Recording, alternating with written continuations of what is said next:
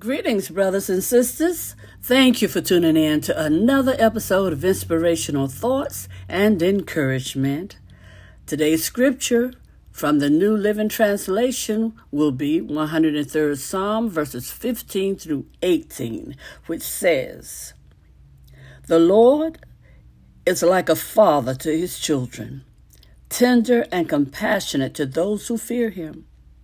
For he knows how weak we are he remembers we are only dust.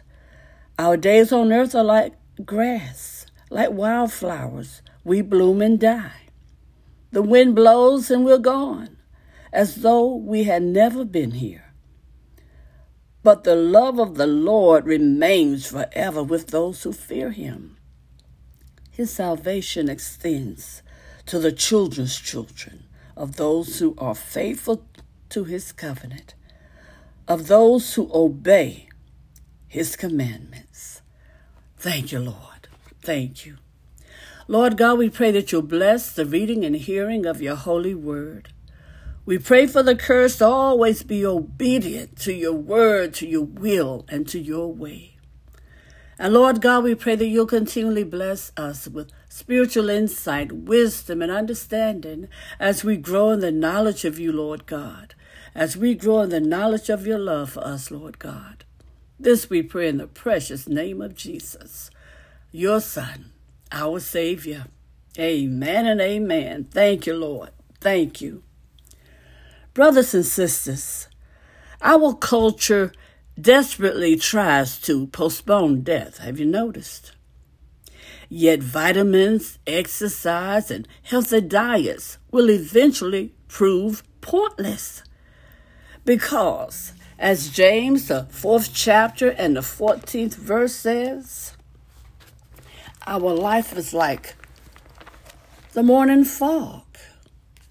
It's here for a little while and then it's gone. Amen. I was paraphrasing. But let me read it word for word for you, okay? It says, How do you know what your life will be like tomorrow? Your life is like the morning fog.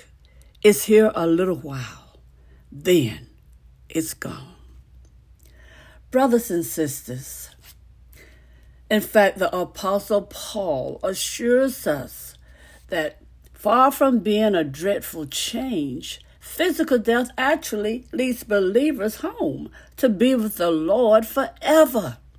And you can find that in 2 Corinthians 5th chapter and the 8th verse.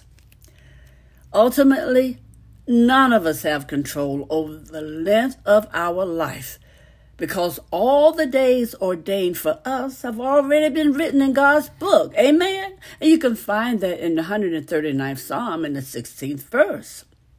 So the important issue is how do we use the days that He's allotted to us?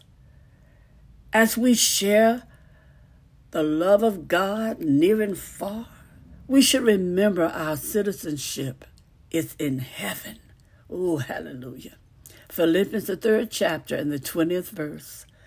We're passing through this earthly life as travelers, brothers and sisters. And if we become too comfortable here, or if we seek to find our security here and worth here, it won't be possible to maintain an eternal perspective. Know that. Have you ever become distracted from the eternal by living for the temporary?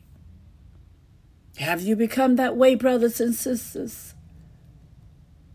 Well, the way to shift your focus heavenward is to know and to love the one who lives there.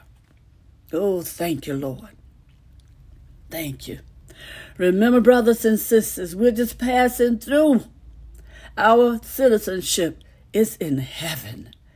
So keep your focus on the eternal, the eternal reward, our eternal home. Amen. Not this temporary world right here, not this temporary circumstance we're living in. Our security and worth is in heaven. Thank you, Lord.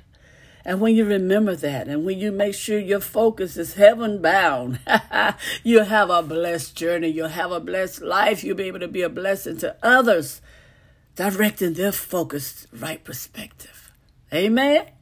And have a blessed day.